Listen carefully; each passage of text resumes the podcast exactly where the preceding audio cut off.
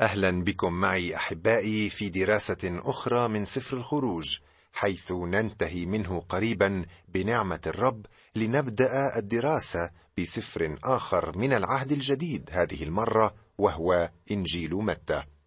أتطلع الآن أن نقضي معا وقتا مفيدا بينما نتابع ماذا حصل للشعب بعد ارتكابهم خطية عبادة العجل الذهبي وغفران الرب لهم.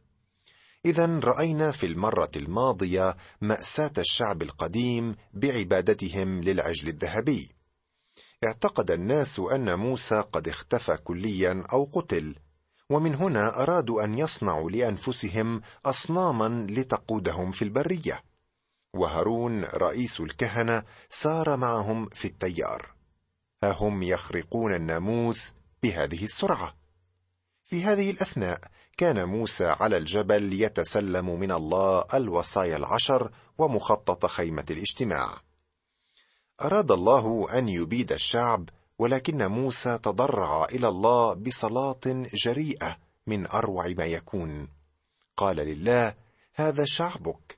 أنت الذي أخرجته من مصر بذراع قوية. أنت ترتكب خطأ يا رب بإبادتهم. لقد تمسك بمجد الله وذكر اسمه القدوس والقسم الذي حلف به فكان حجة قوية في يده. سيشمت المصريون ويقولون أنك لم تقدر أن تحافظ عليهم. هم شعبك يا رب وأنت وعدت أن تحضرهم إلى الأرض.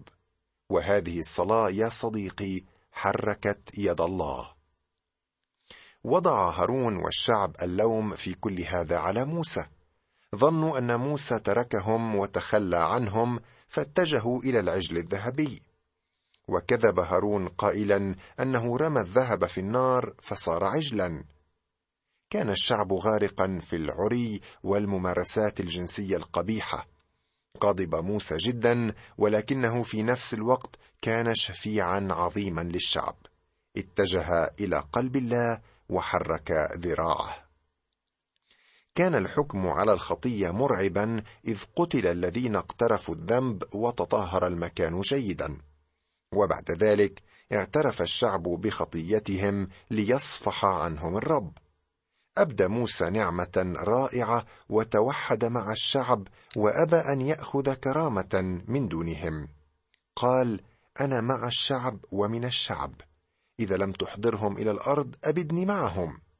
وفي النهاية كل الذين لم يرتكبوا الخطية سيقودهم ملاك الله الذي هو شخص المسيح قبل التجسد. بسبب شفاعة موسى لم يتخلى الله عن شعبه. يجب أن يترك هذا في نفوسنا اثرا عميقا عن أهمية الصلاة. بدأنا نتأمل في الأصحاح الثالث وثلاثين كان الله يحضر الشعب لدخول الأرض ويطلب منهم أن يزيلوا كل ما يشير إلى الوثنية من وسطهم حتى يقدر أن يتعامل معهم. نتابع اليوم تأملاتنا في هذا الأصحاح الثالث والثلاثين وسنقرأ منه ابتداء من العدد السابع وحتى الحادي عشر. وأخذ موسى الخيمة ونصبها له خارج المحلة بعيدا عن المحلة ودعاها خيمة الاجتماع. فكان كل من يطلب الرب يخرج إلى خيمة الاجتماع التي خارج المحلة وكان جميع الشعب إذا خرج موسى إلى الخيمة يقومون ويقفون كل واحد في باب خيمته وينظرون وراء موسى حتى يدخل الخيمة. وكان عمود السحاب إذا دخل موسى الخيمة ينزل ويقف عند باب الخيمة ويتكلم الرب مع موسى. فيرى جميع الشعب عمود السحاب واقفا عند باب الخيمة ويقوم كل الشعب ويسجدون كل واحد في باب خيمته. ويكلم الرب موسى وجها لوجه كما يكلم الرجل صاحبه. وإذا رجع موسى إلى المحلة كان خادمه يشوع بن نون الغلام لا يبرح من داخل الخيمة. لاحظ أن موسى نصب الخيمة خارج المحلة أو خارج المخيم. وفي ذلك الوقت كانت عبارة عن مجرد خيمة بسيطة للاجتماع. وكان عمود السحاب إذا دخل موسى الخيمة ينزل ويقف عند باب الخيمة ويتكلم الرب مع موسى. والسؤال هنا هل رأى احد الله؟ يخبرنا إنجيل يوحنا أن أحدا قط لم يرى الله ومن رأى يسوع فقد رأى الله. يسوع المسيح هو الإعلان عن الله في هيئة بشرية. وفي العهد القديم كان اسمه ملاك الرب وهو الذي تحدث مع موسى. ويكلم الرب موسى وجها لوجه كما يكلم الرجل صاحبه. تماما كما يتحدث الأصدقاء سويا كان الرب يتحدث مع موسى وجها لوجه. وإذا رجع موسى إلى المحلة كان خادمه يشوع بن نون الغلام لا يبرح من داخل الخيمة. هذا ذكر آخر ليشوع الرجل الذي كان يعد ليخلف موسى في قيادة الشعب. نتابع القراءة الآن من العدد الثاني عشر وحتى نهاية الأصحاح الثالث والثلاثين. وقال موسى للرب انظر أنت قائل لي أصعد هذا الشعب وأنت لم تعرفني من ترسل معي. وأنت قد قلت عرفتك باسمك ووجدت أيضا نعمة في عيني. فالآن إن كنت قد وجدت نعمة في عينيك فعلمني طريقك حتى أعرفك لكي أجد نعمة في عينيك. وانظر أن هذه الأمة شعبك. فقال وجهي يسير فأريحك. فقال له إن لم يسر وجهك فلا تصعدنا منها هنا. فإنه بماذا يعلم أني وجدت نعمة في عينيك أنا وشعبك؟ أليس بمسيرك معنا؟ فنمتاز أنا وشعبك عن جميع الشعوب الذين على وجه الأرض. فقال الرب لموسى هذا الأمر أيضا الذي تكلمت عنه أفعله لأنك وجدت نعمة في عيني وعرفتك باسمك. فقال أرني مجدك. فقال أجيز كل جودتي قدامك وأنادي باسم الرب قدامك وأتراءف على من أتراءف وأرحم من أرحم. وقال لا تقدر أن ترى وجهي لأن الإنسان لا يراني ويعيش. وقال الرب هو ذا عندي مكان فتقف على الصخرة. ويكون متى اجتاز مجدي أني أضعك في نقرة من الصخرة وأسترك بيدي حتى أجتاز. ثم أرفع يدي فتنظر ورائي وأما وجهي فلا يرى. فالآن إن كنت قد وجدت نعمة في عينيك فعلمني طريقك حتى أعرفك لكي أجد نعمة في عينيك. كان موسى يطلب ما طلبه بولس الرسول في رسالة فيليبي لأعرفه. وهو نفس الأمر الذي طلبه فيلبس عندما قال أرنا الآب وكفانا. أنا أؤمن أن كل ابن لله حقيقي له شوق في قلبه أن يعرف الله. فقال وجهي يسير فأريحك. فقال له إن لم يسر وجهك فلا تصعدنا منها هنا. عرف موسى أنه يحتاج إلى حضرة الله معه وأنه لا يستطيع التحرك بدونه. يا له من نصيب صالح ورجاء ثمين. حضور الرب معنا طوال رحلة البرية وراحة لنا في النهاية. النعمة لمواجهة حاجاتنا الحاضرة والمجد كمستقبلنا المضمون. أليس بمسيرك معنا؟ فنمتاز أنا وشعبك عن جميع الشعوب الذين على وجه الأرض. لقد ميز الله الشعب القديم عن غيره من الشعوب لهدف محدد وهو اليوم يميز كنيسته لتكون شعبا خاصا له. وقال الرب لموسى لأنك وجدت نعمة في عيني وعرفتك باسمك. يصبح موسى حميما جدا مع الله ولكنه لم يستطع أن يرى الله وجها لوجه. يستخدم بولس العدد التاسع عشر في رسالة روميا عندما يقول لأنه يقول لموسى إني أرحم من أرحم وأتراءف على من أتراءف. وقال لا تقدر أن ترى وجهي لأن الإنسان لا يراني ويعيش. هذه حقيقة يا صديقي أننا لن نقدر ابدا أن نرى الله وجها لوجه. لم يستطع موسى أن يرى الله لكن الله أراه علامة على حضوره. قال يسوع أنه عندما يأتي ثانية إلى الأرض ستكون هناك علامة ابن الإنسان في السماء. وحينئذ تظهر علامة ابن الإنسان في السماء. وحينئذ تنوح جميع قبائل الأرض. ويبصرون ابن الإنسان اتيا على سحاب السماء بقوة ومجد كثير. عندما وضع المسيح نفسه وجاء إلى الأرض ترك المجد وظل الله. لهذا استطاع أن يقول من رآني فقد رأى الآب لن نستطيع أن نرى الله بل سنرى الرب يسوع المسيح وسيكون في هيئته البشرية التي أخذها حين تجسد. واليوم هو في جسد ممجد وفي يوم من الأيام سنصير مثله. يخبرنا يوحنا في رسالته الأولى أيها الأحباء الآن نحن أولاد الله ولم يظهر بعد ماذا سنكون ولكن نعلم أنه إذا أظهر نكون مثله لأننا سنراه كما هو. هذا هو رجاء المؤمنين الذين يسيرون بالإيمان. وهذه هي الطريقة التي سيسير بها موسى. كان يعلم أنه لا بد من وجود الله معه وإلا فشل. واليوم نحن نحتاج إلى حضوره معنا أصدقائي لمواجهة مشاكل الحياة اليومية. ننتقل الآن إلى الأصحاح الرابع وثلاثين ونقرأ منه الآيات التسع الأولى.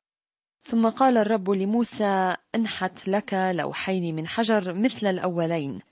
فأكتب أنا على اللوحين الكلمات التي كانت على اللوحين الأولين اللذين كسرتهما. وكن مستعدا للصباح واصعد في الصباح إلى جبل سيناء. وقف عندي هناك على رأس الجبل ولا يصعد أحد معك. وأيضا لا يرى أحد في كل الجبل. الغنم أيضا والبقر لا ترعى إلى جهة ذلك الجبل. فنحت لوحين من حجر كالأولين وبكر موسى في الصباح وصعد إلى جبل سيناء كما أمره الرب وأخذ في يده لوحي الحجر. فنزل الرب في السحاب فوقف عنده هناك ونادى باسم الرب. فاجتاز الرب قدامه ونادى الرب الرب إله رحيم ورؤوف بطيء الغضب وكثير الإحسان والوفاء. حافظ الإحسان إلى ألوف غافر الإثم والمعصية والخطية ولكنه لن يبرئ ابراء.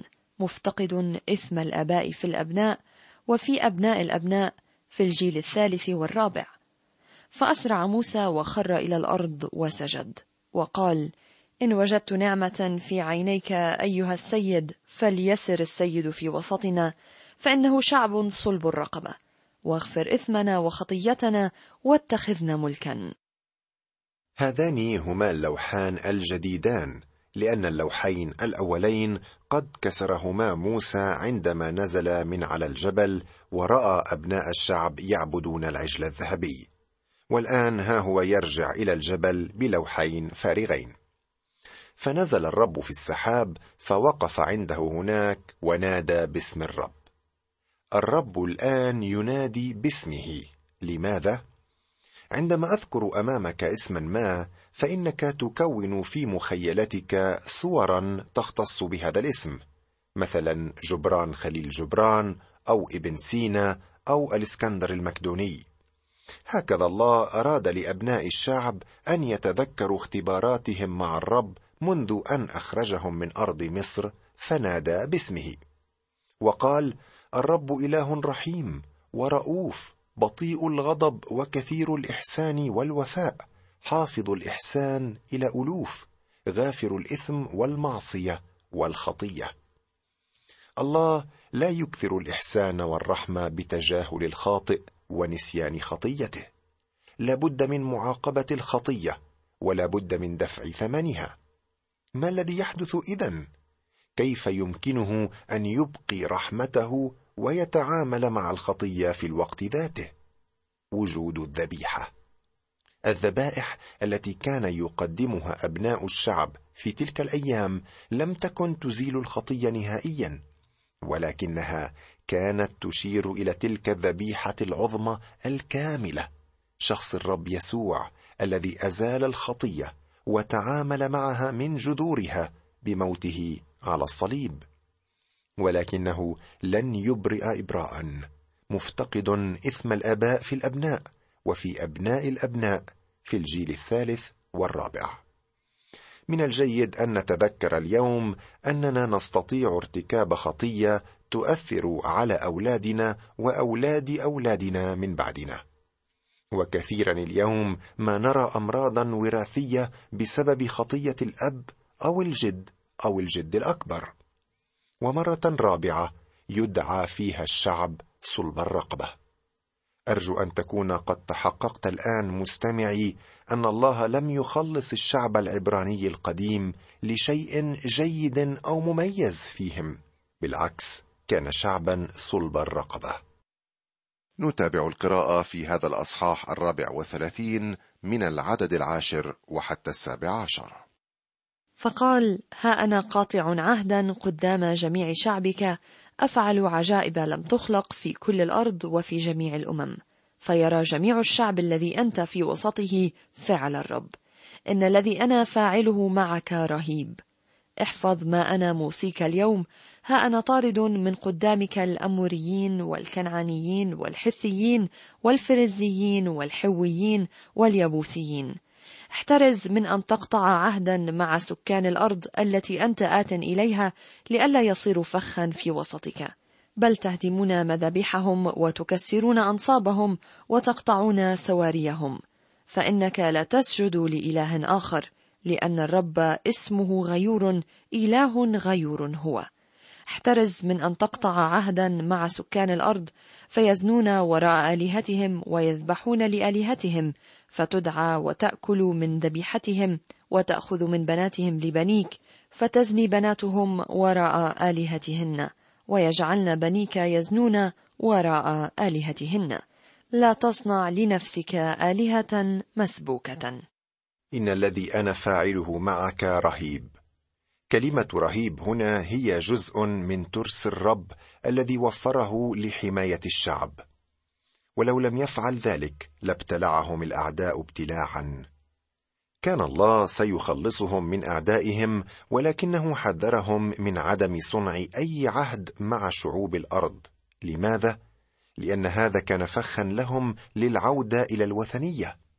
فإنك لا تسجد لإله آخر لأن الرب اسمه غيور إله غيور هو. إنه إله غيور ولا يحب أن يشارك مجده مع آلهة مزيفة. وهذا ليس عيبا البتة. أخذت زوجة مرة تتفاخر بأن زوجها لا يغار عليها. أظنها مخطئة لأنه لو لم يغر عليها لكان لا يحبها. الغيره في محبة الشخص أنك لا تريد أن تشاركه مع الآخرين. طبعا هناك الغيره الشريره ولكن هنا الغيره مختلفه عندما تحب شخصا ما فإنك تهتم به كثيرا. كانت أرض كنعان مغطاة بعبادة الأوثان والزنا.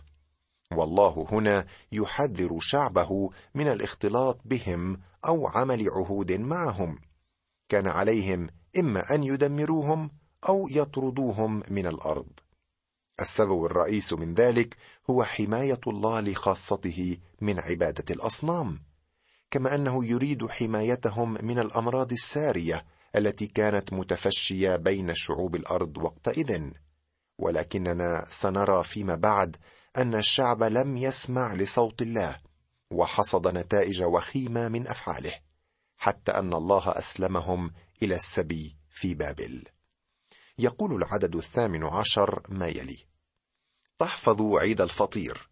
سبعة أيام تأكل فطيرا كما أمرتك في وقت شهر أبيب لأنك في شهر أبيب خرجت من مصر. كان الله يعد الشعب لدخول الأرض عن طريق إعادة إرساء الأعياد والسبوت. ثم يتابع الله ويعطي الشعب إرشادات فيما ينبغي أن يفعلوا أو لا يفعلوا. كان على أبناء الشعب أن يضعوا الله اولا وكان عليهم أن يتجنبوا الأشياء غير العادية كطبخ الجدي بلبن أمه مثلا. والآن استمع إلى هذه الفقرة الأخيرة الرائعة من الأصحاح الرابع والثلاثين ابتداء من الآية التاسعة والعشرين. وكان لما نزل موسى من جبل سيناء ولوحا الشهادة في يد موسى عند نزوله من الجبل أن موسى لم يعلم أن جلد وجهه صار يلمع في كلامه معه. فنظر هارون وجميع بني إسرائيل موسى وإذا جلد وجهه يلمع فخافوا أن يقتربوا إليه. فدعاهم موسى فرجع إليه هارون وجميع الرؤساء في الجماعة فكلمهم موسى. وبعد ذلك اقترب جميع بني إسرائيل فأوصاهم بكل ما تكلم به الرب معه في جبل سيناء. ولما فرغ موسى من الكلام معهم جعل على وجهه برقعا. وكان موسى عند دخوله أمام الرب ليتكلم معه ينزع البرقع حتى يخرج ثم يخرج ويكلم بني إسرائيل بما يوصى. فإذا رأى بنو إسرائيل وجه موسى أن جلده يلمع كان موسى يرد البرقع على وجهه حتى يدخل ليتكلم معه. يا لها من آيات رائعة لا تحتاج إلى أي تعليق من جهتي فهي تصور نفسها بنفسها. تأكد يا أخي أن الشركة السرية مع الله بالصلاة لن تجعل وجهك يلمع فحسب بل حياتك كلها ستشع ضياء لمجد الله.